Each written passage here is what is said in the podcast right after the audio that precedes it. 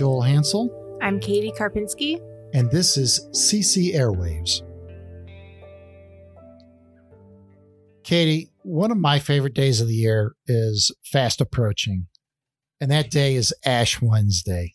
That's your favorite day. My favorite day of the year. It's my favorite day of the year because it's the only time in the liturgical year that you hear from the book of Joel.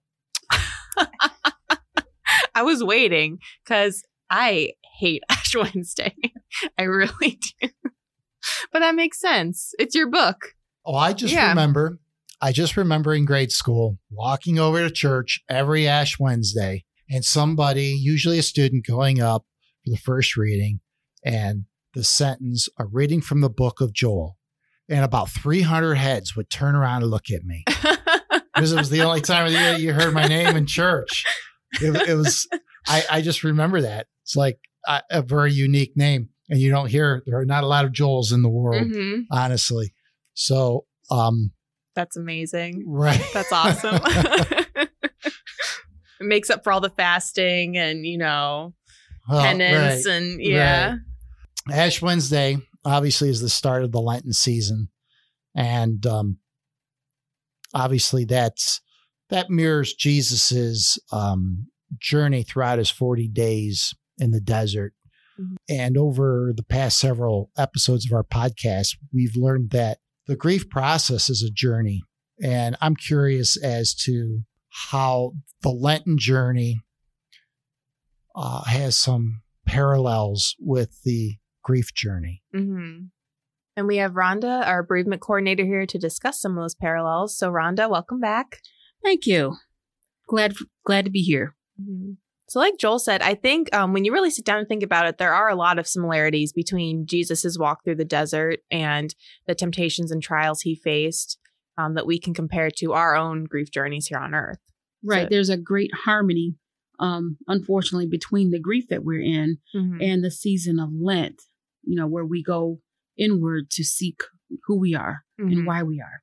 Mhm. So, do you want to go through, walk us through some of those parallels and how we can maybe use those to travel through a healthier grief journey this Lent season? Yes, yes. Um, let's talk again about the uh, 40 days um, leading up to Easter, the great celebration. Um, during these 40 days of Lent, um, the goal is for people to seek their inner selves, to seek a place of um, where they can get a closer relationship to God, um, to put on sackcloth, to walk in the valley. Well, for a grieving person, they're already there. They are in that place in the valley. They are already in their sackcloth. They are feeling the depths of the grief. So, in essence, they're already having an advantage over other people who are not grieving because they live that life every day. Mhm. They're feeling that um, loss, that um, that sense of darkness. So, one of the things about the 40 days is that it gives you a hope, something to look forward to. The journey of grief starts out in a dark place, but if your vision is Christ centered, then you're looking toward a light. You're looking for toward a hope. And that's what Easter is.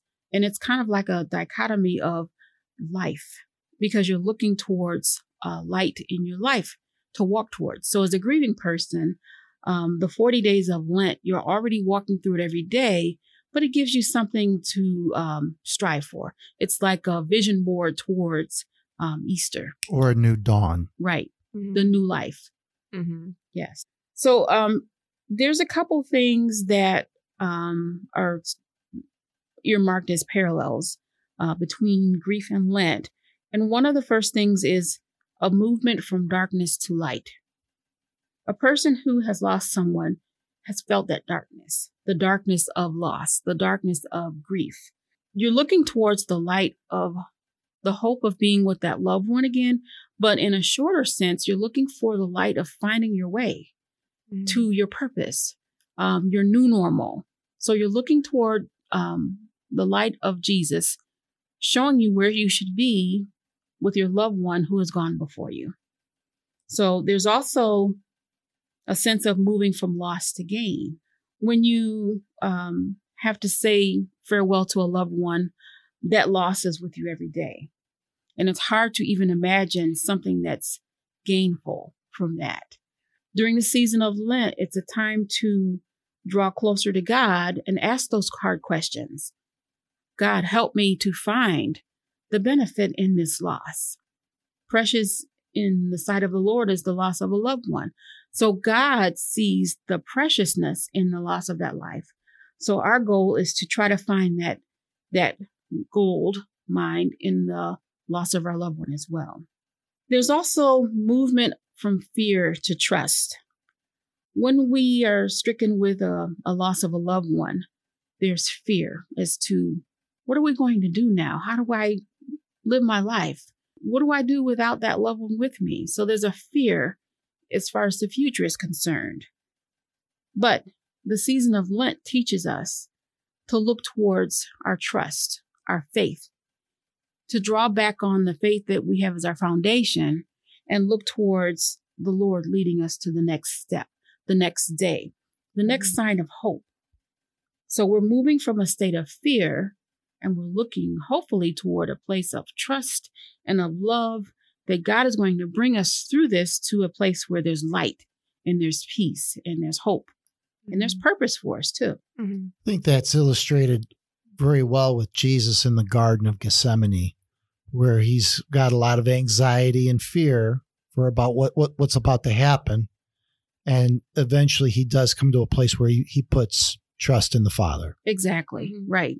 And Jesus in his humanity shows us that it's normal to feel that fear. Mm-hmm. So it's not a bad thing. It's our humanness. It's who we are.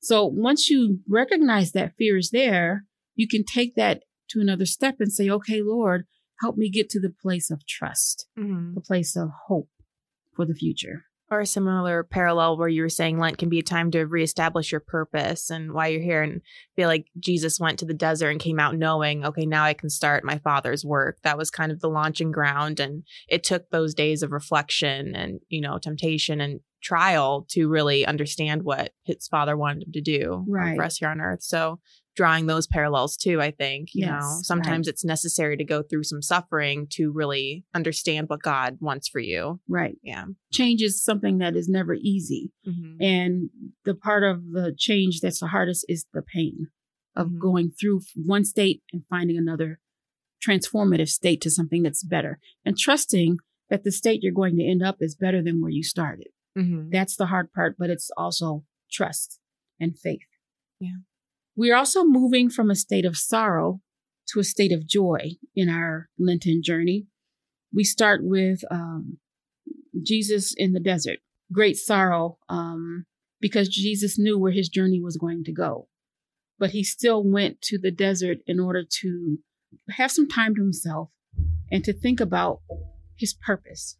And that's what we do as grievers. We have to draw back and stop to think, what is our purpose now?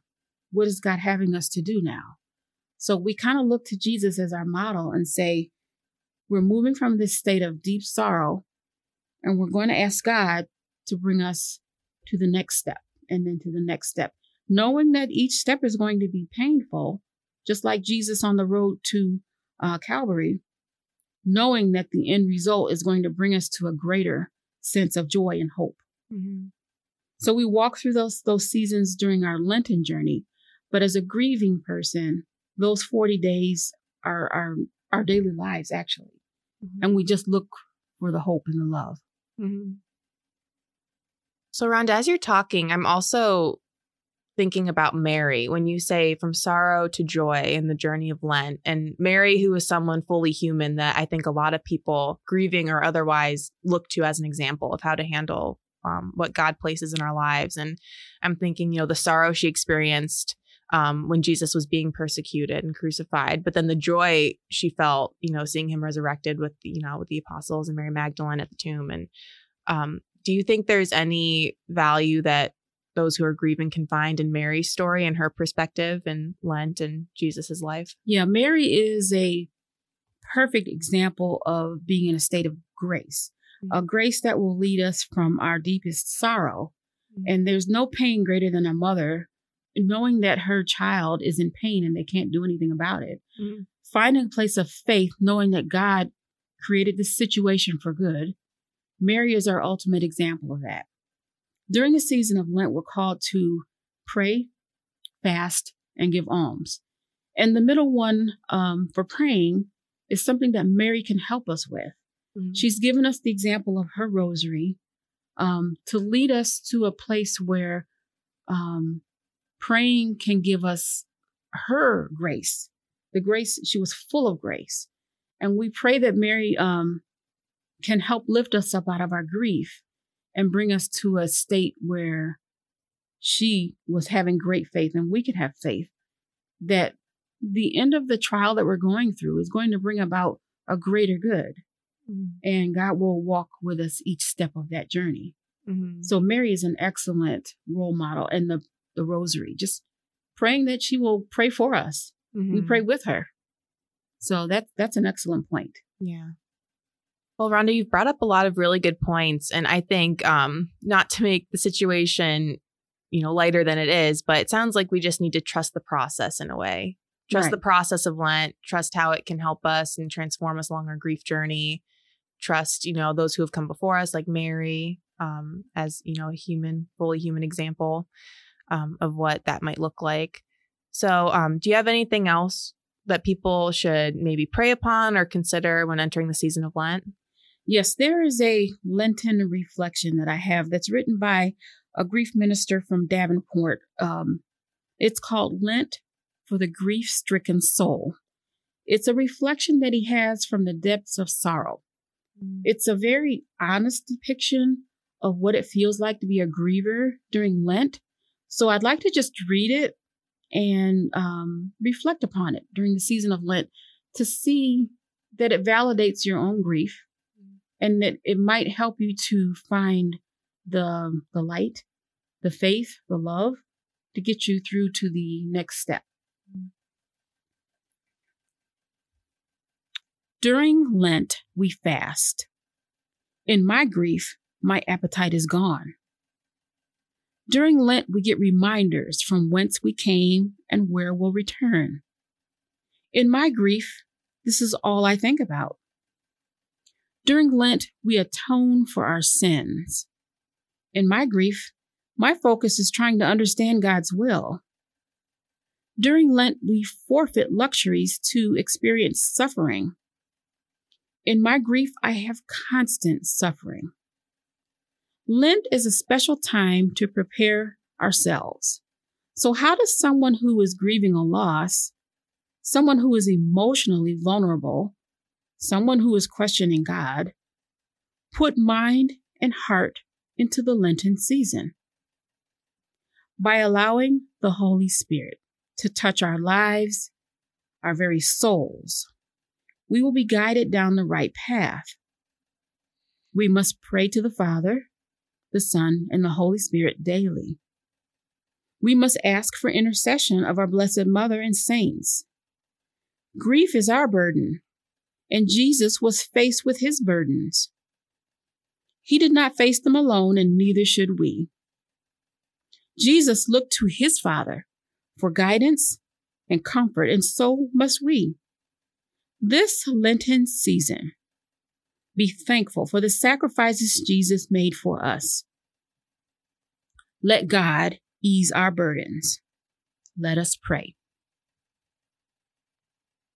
Amen. Amen.